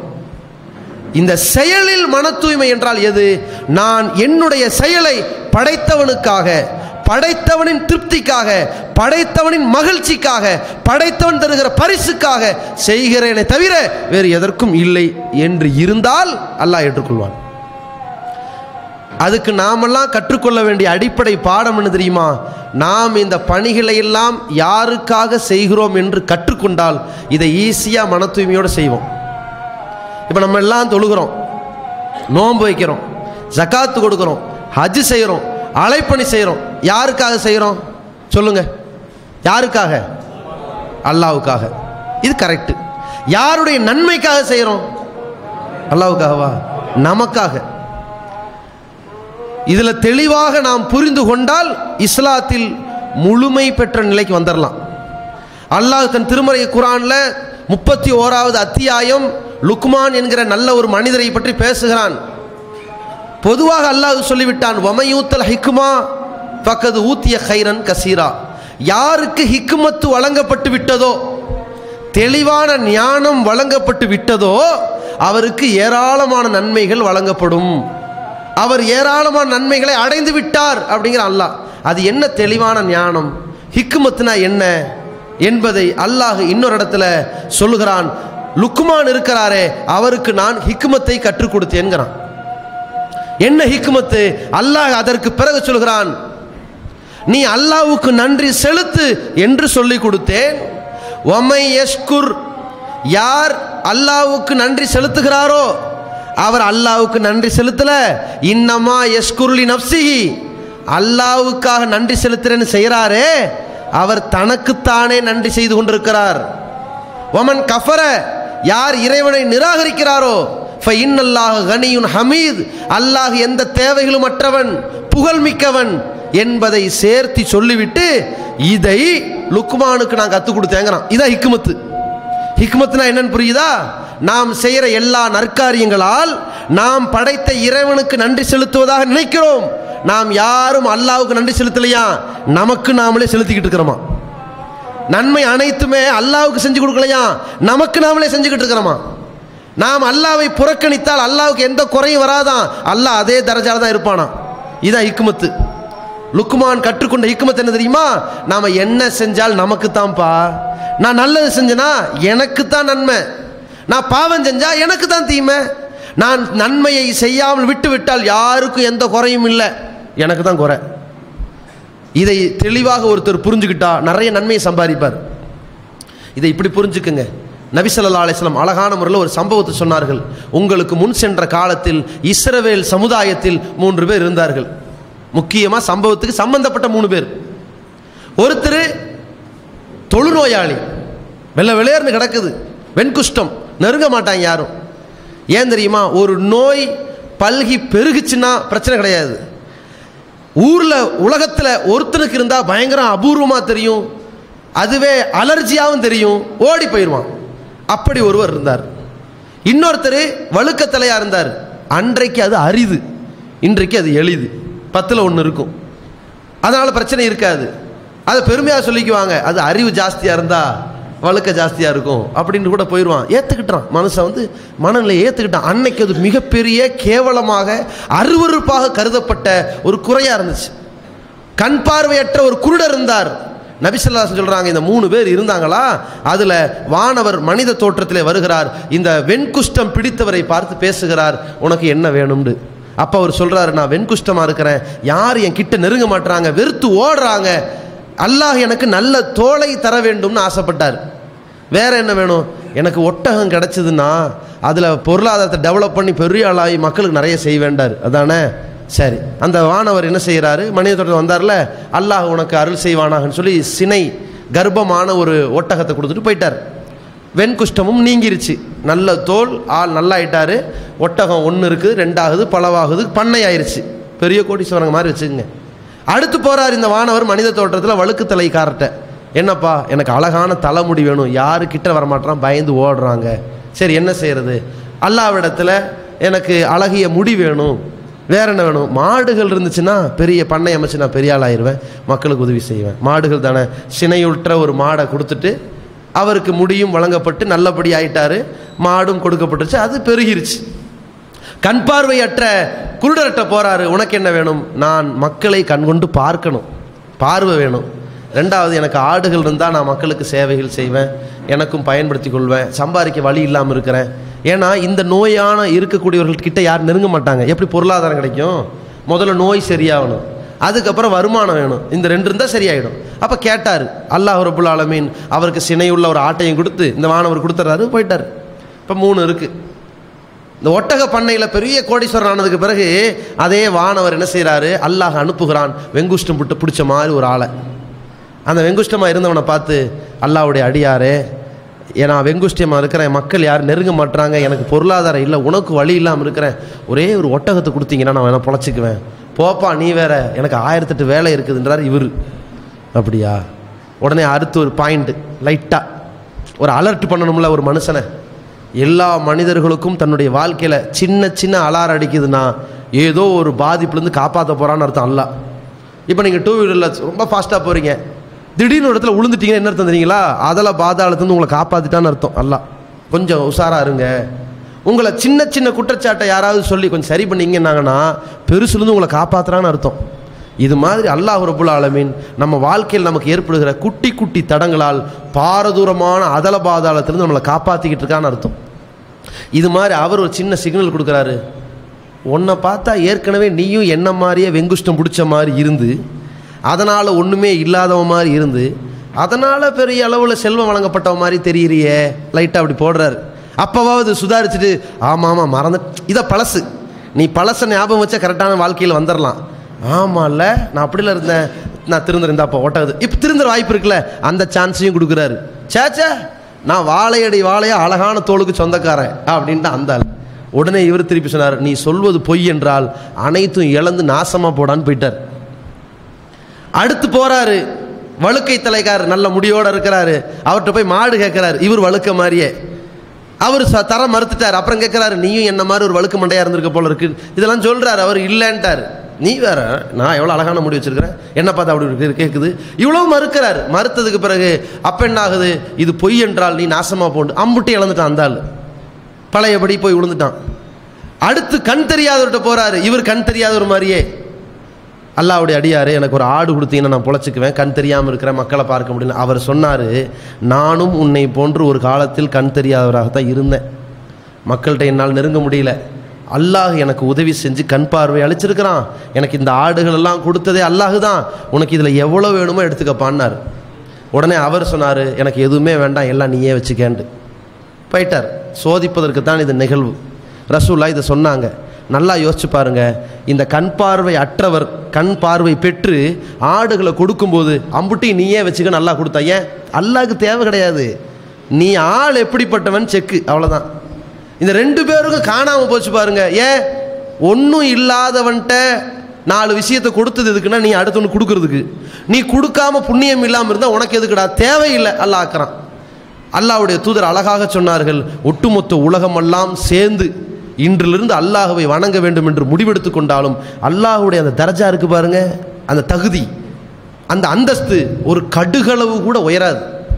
ஆ எல்லாரும் என்ன வணங்குறாங்களா பத்தியெல்லாம் மலக்கு வரலோட பத்தியெல்லாம் படைச்சதுக்கு அர்த்தம் இருக்குதா? இப்படியெல்லாம் எல்லாம் சந்தோஷப்பட மாட்டான். அதே போல ஒட்டுமொத்த உலகமும் இன்றிலிருந்து அல்லாஹ் வணங்க மாட்டோம்னு முடிவெடுத்தாலும் அல்லாவுடைய அந்த உயர்வானவன் அவன் என்றென்றும் நித்திய ஜீவனாக இருப்பவன் மரணிக்காதவன் பலவீனங்களுக்கு அப்பாற்பட்டவன் பரிசுத்தமானவன் என்கிற தகுதியில் கடுகளவும் குறையாது. தெரிஞ்சுக்குங்க. அப்ப நாம் செய்கிற அனைத்தும் எதற்கு? நமக்கு. நம்ம செய்கிற அத்தனை காரியம் நம்ம நன்மைக்கு. இப்போ உதாரணத்திற்கு நீங்கள் ஒரு கிளையில் இருக்கிறீங்க. உங்கள் கிளை தலைவர் மேலே ஒரு கோவம் நீங்கள் என்ன பண்ணுறீங்க ஒரு மூணு மாதம் எந்த செயல்பட மூஞ்சி திருப்பி வச்சுக்கிறீங்க. யாரு கஷ்டங்கிறீங்க? நாலு நிர்வாகி இருப்பானே அவனுக்கு கஷ்டமே இல்லை. அவன் பாட்டு பணி செஞ்சுட்டு போயிட்டு இருப்பான். உங்களுக்கு கஷ்டம். இழந்தீங்கல்ல? நாலு மாதமாக நாலு தாவா பணியில் கலந்துக்க முடியாமல் போயிடுச்சுல்ல யார் நஷ்டப்பட்ட? நீ தான் நஷ்டப்பட்ட. இது அல்லாஹ் காட்டுறது. நபிகள் பெருமகனார் சல்லல்லா அலைஹி அவர்கள் இறந்த பொழுது இதை மிக தெளிவாக கற்றறிந்தவர்கள் சகாபாக்கள் சும்மா இல்லை. சஹாபாக்கள் அழகாக பாடம் படித்தவர்கள். நபிகள் பெருமகனார் சல்லல்லா அலைஹி அவர்களிடத்திலிருந்து கற்றுக்கொண்ட நபித்தோழர்களில் அவுபக்கர் சித்திக்கிளையிலானவர்கள் நபிகளார் மௌத்தாயிட்டாங்க பட்டவர்த்தனமாக சொன்னார்கள். போல்ட்டாக அடித்தாங்க பகிரங்கமாக பேசினாங்க. அப்போ ஒரு விஷயத்தை சொன்னாங்க. சில பேர் நம்பிக்கையெல்லாம் போனாங்க. அப்போ சொன்னாங்க ஒமை என் கழிவுகள் அகிபிகி எவன் தன் மார்க்கத்தை விட்டு புறமிதுவிட்டு போகிறானோ பல எழுரல்லாக செய்யா. அல்லாவுக்கு எந்த துன்பமும் ஏற்படுத்த முடியாது. ஒன்னாலலாம் இந்த மார்க்கம் வளர்றது கிடையாது. அல்லாஹ் வளர்த்திட்டு இருக்கான் போடான்ட்டார். அந்த குரானாயத்தை அழகாக சொல்லிவிட்டு நபிகளார் இறந்து விட்டது உண்மை. அவரும் இறக்கக்கூடியவர் தான் மக்களும் இறப்பவர்கள் தான். யார் தன்னுடைய மார்க்கத்தை விட்டு போறானோ அவன் தான் நஷ்டவாளி. அல்லாவுக்கு நஷ்டம் கிடையாது. போய்கிட்டே இரு என்று அடுத்த கட்டத்தை ஆட்சியை வைத்து ரெண்டு வருஷம் சூப்பராக ஆட்சியை கொண்டு போனாரா இல்லையா? அடுத்து உமர் ஆட்சிக்கு வந்தாரா இல்லையா? பத்தாண்டு காலம் ஆட்சியை கொண்டு போனாரா? போய்கிட்டே இருக்கும்.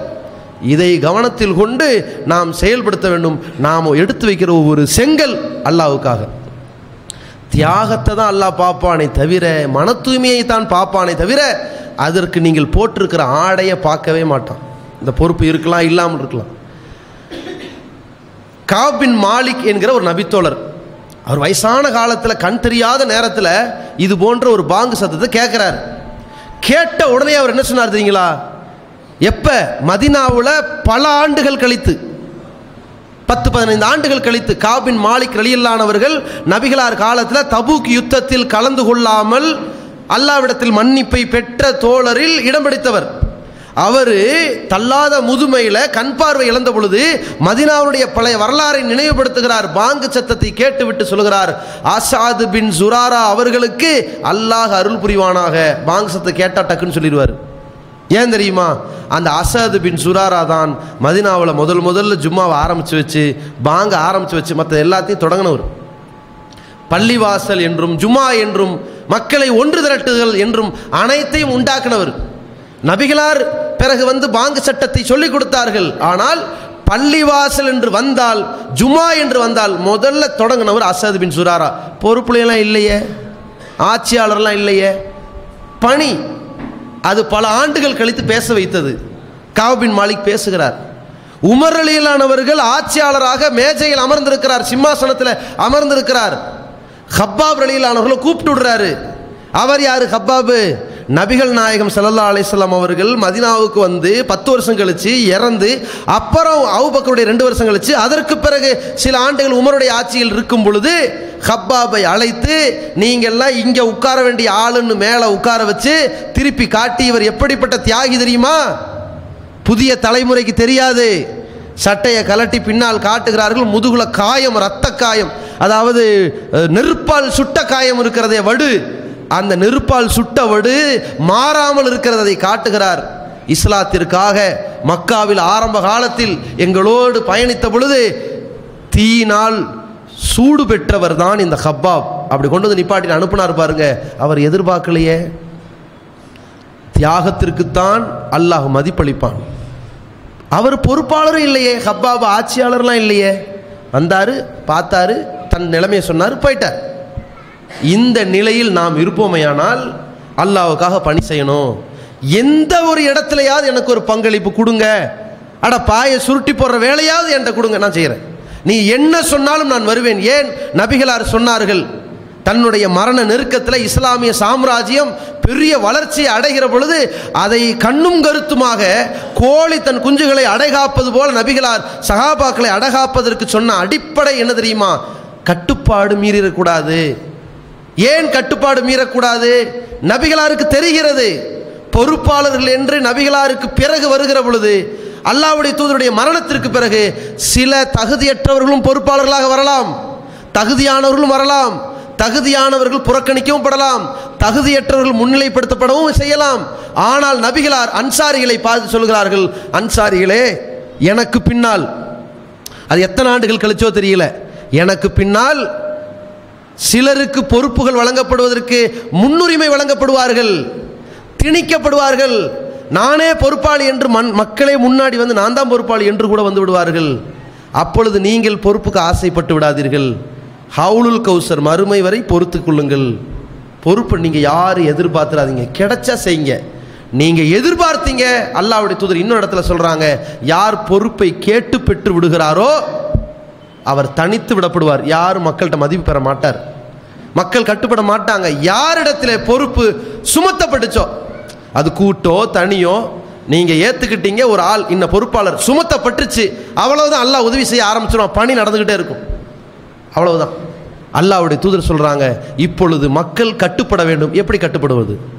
அல்லாஹ்வுடைய மார்க்கத்தை நிலைநாட்டுகிறார்களா? கட்டுப்பட்டு போ. சிறந்த மூமின் யார் என்றால் மூக்கணாங்கயிறு போடப்பட்ட ஒட்டகமா இருக்கணும்.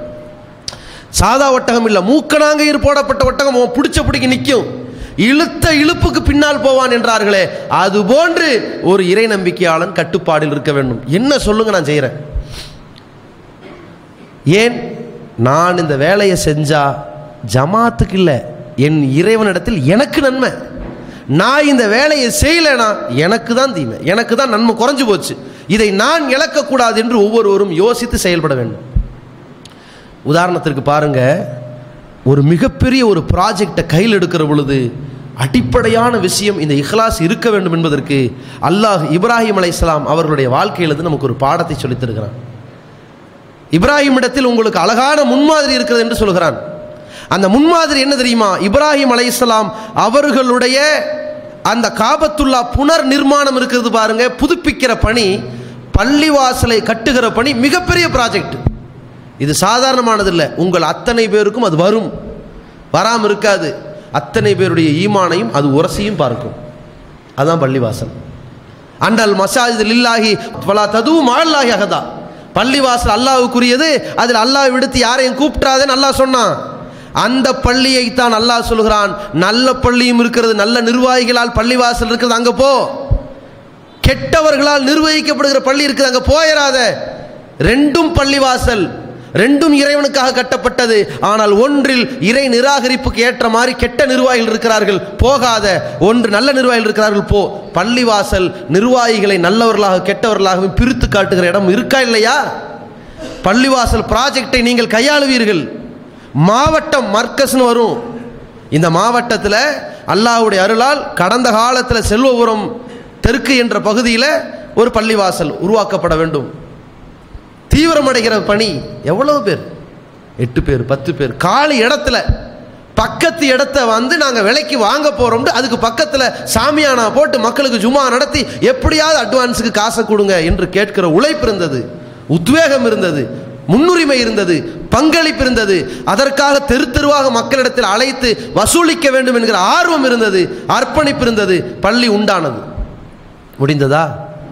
அதனுடைய உழைப்பில் கற்றுக்கொண்ட பாடம் நமக்கு ஏற்பட்ட நன்மை மாவட்ட மர்க்கஸ் கோடி ரூபாய் ப்ராஜெக்ட் உருவாக்கப்பட்டிருக்கிறது. இப்பொழுது இந்த உருவாக்கத்தில் பங்களித்தவர்கள் அதற்காக பணம் திரட்டியவர்கள் அதற்காக படையோடு பல இடங்களில் அலைந்தவர்கள் அதற்காக பல இடங்களில் பல சங்கடங்களை சந்தித்தவர்கள் பல குடும்பங்களிலும் பல துயரங்களை எதிர்கொண்டவர்கள் எத்தனையோ வகையில் இதற்கு உழைத்தவர்கள் இருப்பார்கள். தன்னுடைய வீட்டை கூட இந்த அளவுக்கு கட்ட மாட்டான். அவ்வளவு கவனம் செலுத்தி கட்டுபவர்கள். எவ்வளோ பெரிய ப்ராஜெக்ட் இந்த ப்ராஜெக்டில் ஒரு அடிப்படையான ஒரு எதிர்பார்ப்பை இப்ராஹிம் நம்மை நமக்கு கற்றுத்தருகிறார். இது எர்ஃபவு இப்ராஹிமுல் கவாயித மினல் பைத்தி வ இஸ்மாயில். காபத்துல்லா ஒட்டுமொத்த உலகத்திலும் அல்லாஹுவை வணங்குவதற்கு முதலில் கட்டப்பட்ட ஆலயம் ஆதம் அலைஹிஸ்ஸலாம் அவர்களால். அது காபத்துல்லா. பிறகு சில ஆண்டுகள் கழித்து அவர் பைத்துல் முகத்தஸ் பாலஸ்தீனத்திலே போய் அந்த பள்ளியை கட்டுகிறார். இப்போ பாலஸ்தீனத்தில் இருக்கிற மஸ்ஜிதுல் அக்ஸாவை சுலைமான் நபி என்ன செய்கிறார்? புதுப்பிக்கிறார். அல்லாவை வணங்கணும். ஏகத்துவத்தை நிலைநாட்டணும். அதுக்கு தான் இறையெல்லாம் எந்த கட்டத்திலும் அங்கே ஏகத்துவத்தை நிலைநாட்டுவதற்கு உயிரையும் கொடுக்க வேண்டும். அதுதான் இறை இல்லத்தின் நோக்கம். இறை இல்லத்தை கரை சேவை கரை சேவைங்கிறானே. கரசேவை சரியான வார்த்தை. என் கரத்தால் சேவை செய்து கட்டிய பள்ளி. கரசேவை செய்து காத்த இந்த பள்ளியை கரசேவை செய்து மீட்கவும் நான் தயாராக இருக்க வேண்டும். இந்த பொறுப்பு நம்மோடு சேர்ந்து விடுகிறது. இப்பொழுது இந்த பள்ளி வாசலை புதுப்பிக்கிற பணியை இப்ராஹிம் நபி செய்கிறார். களப்பணி ஆற்றினார் தாவா செய்தார் மக்கள் கொள்கைவாதிகளாக மாறினார்கள். இப்ராஹிம் தன் மகன் இஸ்மாயிலோடு சேர்ந்து காபத்துல்லாவை அடித்தளத்தை உயர்த்துகிற பொழுது கேட்டார் ரப்பனா த கப்பல் மின்னா இன்னக்க அந்த சமீயுல் அலீம் இறைவா நாங்கள் செய்து கொண்டிருக்கிற இந்த பணியை எங்களிடமிருந்து நீ ஏற்றுக்கொள்வாயாக இறைவா. யார்? அல்லாஹ்வின் உற்ற தோழர். அல்லாஹுக்காக செய்பவர். இது கால லகு ரப்பு அஸ்லிம். இப்ராஹிமே கீழ்ப்படி சரண்டர் ஆவு அப்படின்னு சொன்னான் அஸ்லம் துல் ரபில் ஆலமின். இதோ இப்போ கேட்டேன். என்று சொல்பவர் இப்ராஹிம். அவர் கேட்கிறார் இறைவா நாங்கள் செய்கிற இந்த காரியத்தை நீ கபுல் செய்வாயாக ஏற்றுக்க ஏன் தெரியுமா? இன்னக்க அந்த சமயம் நீதான் கேட்டுக்கொண்டிருக்கிறாய். நாங்கள் யாருக்காக செய்கிறோம்? என்ன செய்து கொண்டிருக்கிறோம்? எப்படி கட்டி கொண்டிருக்கிறோம் பள்ளியை? நீதான் கேட்டுக்கொண்டிருக்கிறாய். நாங்கள் எந்த நோக்கத்திற்காக செய்கிறோம்? நீ அறிந்து கொண்டிருக்கிறாய். உனக்கு தெரியும். நீ ஏத்துக்கன்னாரு. அவர் கட்டினார். அவரிடத்தில் ஒரு இருமாப்பு இருந்ததா? ஒட்டுமொத்த உலகமும் இங்கே வரப்போகிறது. ஒட்டுமொத்த உலக மாந்தர்களும் இங்கே தலை வைக்கப் போகிறார்கள் சிரமணிய போகிறார்கள். நான் கட்டி ஆலயம் என்று இல்லாமல் நான் கட்டுகிறேன் இறைவா அதை என்னை எடுத்து ஏற்றுக்கொள்வாயாகன்னு கேட்டாரே. அந்த நாளில் இருந்து நபிகளார் காலத்திற்கு பிறகு ஒட்டுமொத்த உலகமும் இன்றைக்கு ஹஜ் கிரியை நிறைவேற்றிக் கொண்டிருக்கிறது. ஒவ்வொருவரும் கோடி கணக்கான கோடான கோடிக்கணக்கான மக்களுடைய அந்த பல்லாயிரம் கோடி சஜிதாக்களில் ஒவ்வொரு தடவையும் நெற்றி தரையில் படுகிற பொழுது ருக்குவின் பொழுது அங்கே கியாம் நிற்க நிற்கின்ற நிலையின் பொழுது ஒவ்வொரு நேரத்திலும் மக்காமை இப்ராஹிம் இடத்தில் அவன் தொழுகிற பொழுது அந்த இப்ராஹிம் அலை இஸ்லாமுடைய தியாகம் அவருடைய குடும்பத்தாரின் அர்ப்பணிப்பு அதன் அடிப்படையிலே அவர்களுக்கு அல்லாஹ் நன்மை எழுதுகிறானே யாருக்கு நன்மை கிடைக்கிறது? இப்ராஹிமு கிடைக்கிறது. கட்டினார் புனர் நிர்மாணம் செய்தார் இப்ராஹிம் நன்மையை சம்பாதித்து கொண்டே இருக்கிறார். இதே போல்தான் இந்த ப்ராஜெக்டில் அல்லாஹ் நமக்கு சொல்லித் தருகிறான் நீங்கள் ஏகத்துவத்தை நிலைநாட்டுவதற்கு கஷ்டப்பட்டீர்கள். ஊர் முழுக்க அடி வாங்குகிறீர்கள் எதிர்ப்புகளை சம்பாதிக்கிறீர்கள் பிறகு வசூலிக்கிறீர்கள். ஒரு ஓட்டு வீடு. பிறகு அதை இடித்து விட்டு ஒரு தரைத்தளம். பிறகு அதை எழுப்பி முதல் தளம். பிறகு அதை கட்டி புதுப்பித்து விட்டீர்கள். அந்த நோக்கம் அதற்காக நீங்கள் இறைவனிடத்தில் கூலியை எதிர்பாருங்கள். அன்று அந்த நாளிலிருந்து உங்கள் களப்பணியிலிருந்து இன்னும் இது நாள் வரைக்கும் இனியும் யாரெல்லாம் சஜிதா செய்கிறார்களோ தொழுகிறார்களோ அத்தனை பேருடைய அந்த கூலியினையும் அல்லாஹ் யாருக்கு கொடுக்க போகிறான்? இதற்காக கட்டியமைக்க கஷ்டப்பட்டவர்களுக்கு கொடுப்பானா இல்லையா? அதில் நிர்வாகத்தில் இருந்தாலும் இல்லாவிட்டாலும் கிடைக்குமா இல்லையா? இப்பொழுது யோசித்து பாருங்கள். இங்கே நிர்வாகிகளாக இந்த பொறுப்பெடுத்து கொண்டவர்கள் நிர்வாகத்தில் இருந்து கட்டி அமைத்தவர்கள் அதற்காக கஷ்டப்பட்ட உறுப்பினர்களாகிய நீங்கள் உங்களுடைய மாவட்ட மர்க்கசு இந்த பகுதியிலே வந்திருக்கிற அத்தனை பேருடைய கொள்கை சகோதரர்களுடைய பிரார்த்தனை இதல்லாமல் புதுசாக இந்த கொள்கையின்பால் ஈர்க்கப்படுகிற மக்களுக்கு ஏற்ற ஒரு தலைமைச் செயலமாக தாவா சென்டராக இந்த ஜும்மா சொற்பொழிவு நிகழ்ச்சிகள் இன்னும் ஏராளமான பணி திட்டங்கள் அனைத்திற்கும் அடித்தளமாக இருக்கிற இந்த காரியங்களுக்கு அல்லாஹ் நன்மையை உங்கள் ஒவ்வொரு ஆளுக்கும் எழுதுவானா இல்லையா? அதற்குத்தான் கட்டுறோம் அதற்குத்தான் இருக்கிறோம். அதற்குத்தான் கலைப்பணி ஆற்றோம் அதற்குத்தான் ஒத்துழைக்கிறோம் இது இப்ராஹிம் நபி காட்டி தந்த ஒரு அழகான முன்மாதிரி. நபிகள் பெருமகனார் சல்லல்லா அலிஸ்லம் மதினாவில் மஸ்ஜித் நபுவியை கட்டுகிறார்கள். அவுபக்கர் செங்கலை எடுத்து வருகிறார் உமர் எடுத்து வருகிறார் ஒவ்வொரு சகாபாக்களும் எடுத்து வருகிறார்கள். ரசூல்லா அப்பொழுது பள்ளியை கட்டுகிற பொழுது என்ன வார்த்தை சொன்னார்கள் தெரியுமா? அல்லாஹும லா ஈஷ இல்லா ஈஷல் ஆகிரா இறைவா மறுமை வாழ்க்கை தவிர வேறு எந்த வாழ்க்கையும் இல்லை இறைவா. இந்த முஹாஜிர் அன்சார்களை நீ மன்னிப்பாயாக இறைவாண்டு சேர்த்து கேட்டார்கள். பள்ளிவாசலை கட்டுபவர்களுக்கு மறுமையில் நல்லதொரு வாழ்க்கை இருக்கிறது என்பதையும் நபிகளார் சொன்னார்கள். பள்ளிவாசலை கட்டுபவர்களுக்கு இறைவனிடத்தில் மன்னிப்பையும் நபிகளார் கேட்டார்கள். அந்த மன்னிப்புக்காகத்தான் இந்த பள்ளிப்பணி அந்த மன்னிப்புக்காகத்தான் இந்த தாவா பணி. இது மாவட்ட மர்க்கஸோட நிற்காது நீங்கள் இருக்கிற ஒவ்வொரு கிளைக்காகவும் நீங்கள் இப்போ வசூலுக்கு தொடங்கியிருப்பீங்க. இடம் பிடிச்சிருப்பீங்க ஜும்மா ஆரம்பிச்சிருப்பீங்க பள்ளியை கட்ட இறங்கியிருப்பீங்க தெரு தெருவா வசூலுக்கு போயிருப்பீங்க அதற்கு பிறகு கட்டி முடிப்பீங்க. கட்டி முடிச்சதுக்கு பிறகு ஒரு பொறுப்பு இல்லை என்றால் நீங்கள் அந்த பள்ளிக்குள் வராவிட்டால் நிலைமை என்ன வருது நான் வரமாட்டேன். எனக்கு அவங்களுக்கு ஆகலை என்று நீங்கள் பகைத்து கொண்டால் என்ன ஏற்படும்? உங்கள் கிளையில் ஒரு மர்க்கஸு கட்டினதே நீங்கள் தான் அத்தனையும் உழைச்சது நீங்கள் தான் அதில் ஒரு தேர்வு தேர்வின் பொழுது உங்களை யாரும் பொறுப்பில் எடுத்துக்கொள்ளலை. எதை நீங்கள் இழக்கிறீர்கள்? உங்கள் நோக்கங்கள்லாம் சிதைந்து சின்னாபின்னுமாயிரும். ஆனால் கட்டியதும் உழைத்ததும் முடித்ததும் அல்லாஹ் அக்பர் எல்லா வேலையும் முடிஞ்சிருச்சு. நல்லபடியாக நிர்வாகத்தை செய்யுங்கப்பா. பள்ளிவாசல் நல்லபடியாக பார்த்துக்குங்கப்பா என்று நீங்கள் ஒதுங்கி விட்டீர்கள் அதற்கு பிறகும் ஒத்துழைக்கிறீர்கள். அல்லாஹ் எதை எழுதுவான்? அந்த கணத்திலிருந்து சஜிதா செய்யக்கூடியவர்கள் நிற்பவர்கள் ருக்கு செய்பவர்கள் வசூலிப்பவர் அத்தனை பேருடைய நன்மைகளை சேர்த்துக்கிட்டே இருப்பானா இல்லையா? சாதாரண இடமா பள்ளிவாசல்? இங்கே மருத்துவ உதவி என்று ஒருத்தனுடைய உயிரை காப்பாற்றுவதற்கு எல்லோரும் பணத்தை கொடுக்கிறார்களே அந்த பணத்தை கொடுப்பதற்கு ஒரு இடத்தை உண்டாக்கியது பள்ளிவாசல்லவா எத்தனை சேவை பணிகள் ஒட்டுமொத்த மாவட்டத்திற்கும் எப்படிப்பட்ட நல்லொழுக்க தருபியாக்கள் இங்கே பெற்றிருக்கிற பாடத்தை மக்களிடத்தில் கொண்டு போய் சேர்ப்பதற்கு ஏற்றவாறு களத்தை அமைத்து கொடுத்தவர்கள் யார்? இது மாதிரி பேச முடியுமா இருபது ஆண்டுகளுக்கு முன்னால்? வாய்ப்புகள் இருந்ததா? உங்களை சேர்ப்பதற்கு இடம் இருந்ததா? உண்டாக்கியது யார்? எதற்காக? அந்த இறைவனிடத்தில் நன்மையை பெறுவதற்காக. அந்த நன்மை யாருக்கு போய் சேரும்? உண்டாக்கியவர்களுக்கு போய் சேரும். அர்ப்பணித்த உங்களுக்கு சேரும். இந்த அர்ப்பணிப்பு தொடர்ந்தால் சேரும். விட்டுட்டோம் அதோடு போயிடும் இதை மட்டும் கவனத்தில் கொண்டு நாம் யாருக்காக செய்கிறோம்? படைத்த இறைவனுக்காக செய்கிறோம். அவன் திருப்திக்காக செய்கிறோம். என்று செய்தால் இதில் வந்து நீங்கள் தராதரம் பார்க்கவே மாட்டீங்க. உங்களை ஒரு ஆளை கூப்பிட்றாங்க தம்பிங்க வாமா அந்த மைக்கை சரி பண்ணு. ஆ இது நல்ல வேலை. தம்பி அந்த பாத்ரூமில் ரெண்டு செப்பல் உள்ளே போட்டாங்க யாரோ. அது கொஞ்சம் வெளியே எடுத்து போடு. இதுக்கெல்லாம் நான் இல்லை என்று வரக்கூடாது. பள்ளி பணி எதுவாக இருந்தாலும் சமமான பணி. அவ்வளவுதான். முடிஞ்சிருச்சு. எந்த பணியாக இருந்தாலும் சரி நான் யாராக இருந்தாலும் சரி மாநிலத்திலே பெரிய பொறுப்பில் இருந்தாலும் சரி நபிகள் பெருமகனார் வல்லரசு நாட்டின் அதிபதி மஸ்ஜிது நபவி பள்ளிவாசலில் ஒருவர் சளியை போட்டுவிட்டு போகிறார். அதை சுத்தம் செய்யாமல் போகிறார். நபிகளார் சுத்தம் செய்து விட்டு சொல்கிறார்கள். அல்லாவுடைய பள்ளிவாசலை தூய்மையாக வச்சுக்க முடியாதா? சுத்தம் பண்ணிட்டு போயிட்டாங்க. அவ்வளவுதான். வேலை முடிஞ்சிருச்சு.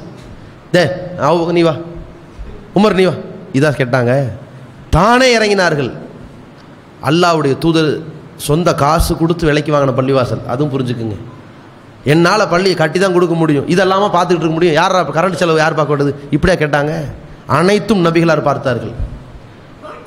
நபிகள் பெருமகனார் ஸல்லல்லாஹு அலைஹி வாழுகிற பொழுதே அழகான ஒரு நிர்வாக அமைப்பு இருப்பதை பார்த்துவிட்டு சந்தோஷப்பட்டார்கள். முன்னிலைப்படுத்தவில்லை. நபிகளார் கடைசி தருணத்தில் அல்லாவுடைய தூதரவர்கள் பார்க்குறாங்க. அவுபக்கர் சித்திக்கிலானவர்கள் முதல் சஃபில் இமாமத்தை செஞ்சுக்கிட்டு இருக்கிறாங்க. செஞ்சுக்கிட்டு இருக்கும்போதே ரசூலா மூஞ்சியை பார்த்துட்டாங்க. பார்த்த உடனே சிரிக்கிறாங்க.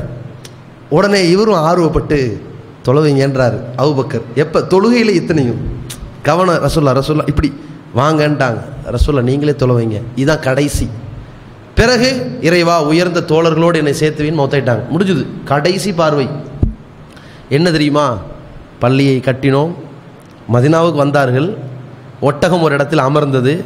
இங்குதான் நாம் பள்ளிவாசலை கட்டப்போகிறோம்னார்கள் இடத்தை விலை கொடுத்து வாங்கினார்கள் கட்டி எழுப்பினார்கள் சாம்ராஜ்யத்தை உண்டாக்கினார்கள் சிறந்த ஒரு தலைமையை பார்த்தார்கள் புன்முறுவலோடு போனார்கள். வேலை முடிந்துவிட்டது. இதுதான் ஒவ்வொரு ஏகத்துவவாதியினுடைய நிலையாக இருக்கணும். உங்கள் வேலை முடிஞ்சிருச்சு. இவ்வளவுதான். இது போன்று ஒவ்வொரு நிர்வாகியும் இந்த பதவி ஏற்பு பதவி இழப்பை கடந்து போகணும். அல்லாஹுடைய அருளால் நம்முடைய மாவட்டத்தில் எந்த ஃபித்னாவும் இல்லாமல் குழப்பம் இல்லாமல் சிறப்பான முறையில் இது பயணம் செய்து கொண்டிருக்கிறோம். இந்த பயணம் இன்னைக்கு இருக்கலாம். எப்போ இருக்கணும்? இன்னும் நூறு வருஷம் ஆனால் இருக்கணும்னு சொன்னால் நாம் பண்பட்டவர்களை உருவாக்கணும். உருவாக்க வேண்டிய இடத்தில் இருப்பவர்கள் நீங்கள். கிளை நிர்வாகிகளாக இருந்து கொண்டு உங்கள் கிளையில் வந்து இருக்கிறானே அவன் இன்னைக்கு தௌஹீதுக்குள்ளே நுழைஞ்சிருப்பான். எதற்காக இந்த ஜமாத்து? என்ன கொள்கைக்காக இந்த ஜமாத்து? நாம் ஏன் இந்த கொள்கையில் இருக்கிறோங்கிற நோக்கம் தெரியாமல் இருந்திருப்பார்கள். அவர்கள் நாளைக்கு புதிய பொறுப்பாளர்கள் ஆனதற்கு பிறகு அந்த பள்ளி வாசல் அல்லாஹவை வணங்குவதற்கு பதிலாக இணை வைப்புடைய இடமாக மாறிடக்கூடாது. அதை கண்ணும் கருத்துமாக கொண்டு போய் காப்பாற்ற வேண்டியவர்கள் நீங்களாக இருக்கிறீர்கள். உங்களுடைய அனைத்து கிளை திட்டங்களையும் செயல்களையும் முன்னேற்றங்களையும் முடிவெடுக்கிற இடம் இறையில்லமாக இருக்கும். நல்லா பார்த்துக்குங்க. ஒட்டுமொத்த இஸ்லாமிய சமுதாயத்தின் வளர்ச்சியும் வீழ்ச்சியும் எது? உலக அளவில். எதை பார்ப்பார்கள்? காபத்துல்லாவில் கோடான கோடி மக்கள் ஆண்டுதோறும் சென்று வருகிறார்களே அஜ் உம்ராவுக்கு. அதா? அதல்ல.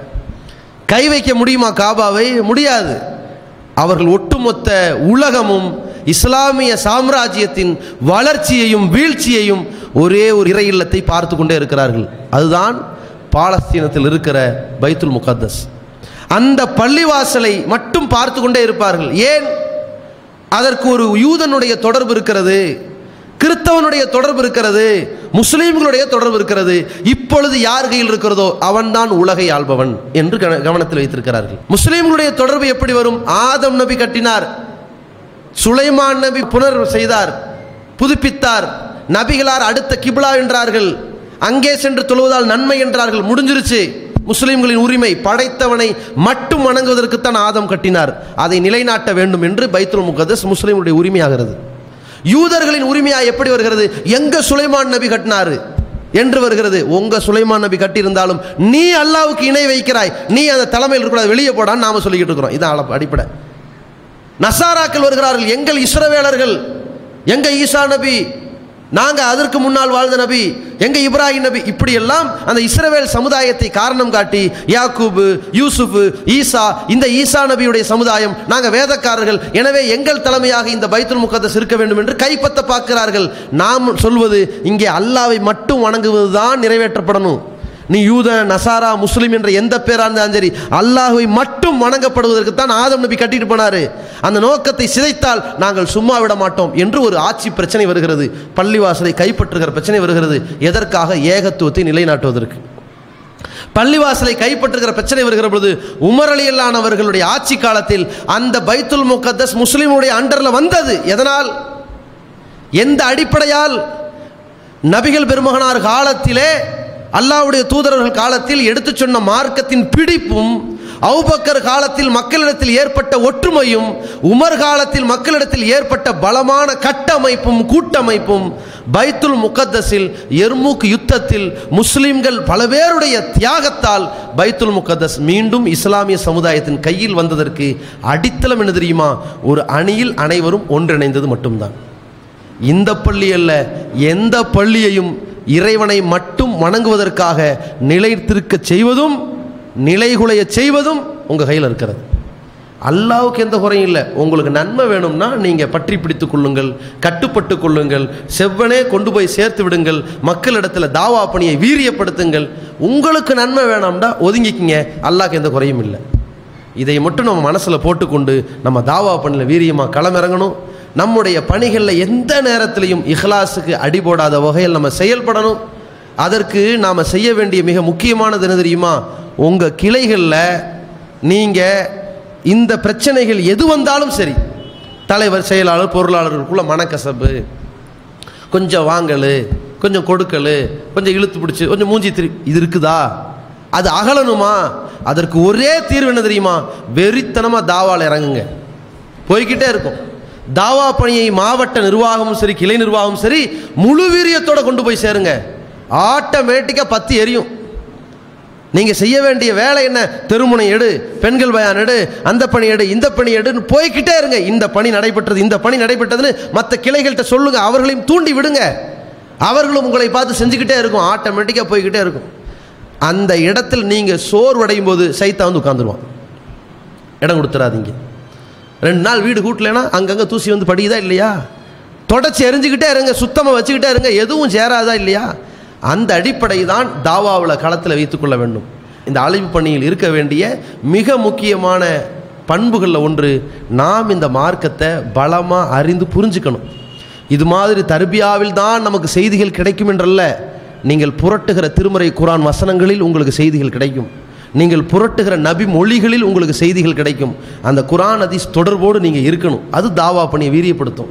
உங்களை பல சிந்தனைகளால் முன்னேற்ற பாதையில் கொண்டு போய் சேர்க்கும். உங்களில் திருமறை குரானை பூரணமாக மனப்பாடம் செய்தவர்கள் யார்? நபிகள் பெருமகனார் சல்லல்லா அலிஸ்லாம் அவர்கள் முழுமையாக குரானை மனப்பாடம் செய்தார்கள். அது அல்லாவுடைய ஏற்பாடு. ஒளி நாடா மாதிரி ஜிப்ரில் ஓதுவார் அது ரெக்கார்ட் ஆயிரும். ச நுக்ரியுக்க ஃபலா தன்சா. நாம் தான் ஓதி காட்டுகிறோம். நீ மறக்கவே மாட்டாயின்டான் அல்லாஹ். முடிஞ்சிருச்சு. ஆனால் அவுபக்கர் சித்திக் யார்? நபிகளார் ஓதி கொடுக்க அவர் ஓதி கற்றுக்கொண்டவர். அவுபக்கர் சித்திக் ஆட்சிக்கு வந்தாரே அவர் யார்? முழுமையாக குரானை மனப்பாடம் செய்த ஒரு ஹாஃபில். உமர் யார்? மனப்பாடம் செய்த ஹாஃபில். உஸ்மான் யார்? மனப்பாடம் செய்தவர். அலி யார்? மனப்பாடம் செய்தவர். பிலால் யார்? மனப்பாடம் செய்தவர். அபுஹுரேரா யார்? மனப்பாடம் செய்தவர். எத்தனை சகாபாக்கள்? உம்மு சலமா யார்? மனப்பாடம் செய்தவர்கள். ஆயிஷா மனப்பாடம் செய்தவர்கள். எத்தனை பேர் எடுக்கலாம் ஆட்சி பொறுப்புக்கு வந்தவர்கள்லாம் திருமுறையை கற்று குடித்தவர்கள் கரைத்து குடித்தவர்கள் அதை கற்றுக் கொடுக்கக்கூடியவர்களாக இருந்ததால் தான் அல்லாவுடைய மார்க்கத்தின்படி வழிநடத்த அவர்களால் முடிந்தது. பெரிய பெரிய பேச்சாளர்கள் அல்ல. அப்படிப்பட்ட மார்க்க தொடர்பு அழைப்பாளர்களுக்கும் இருக்கணும் அர்ப்பணிப்பவர்களுக்கும் இருக்கணும். அதே போல நம்மிடத்தில் இருக்க வேண்டிய மிக முக்கியமான ஒரு பண்பு என்ன தெரியுமா? எண்ணிக்கையை மட்டும் தயவு செய்து பார்த்துறாதீங்க.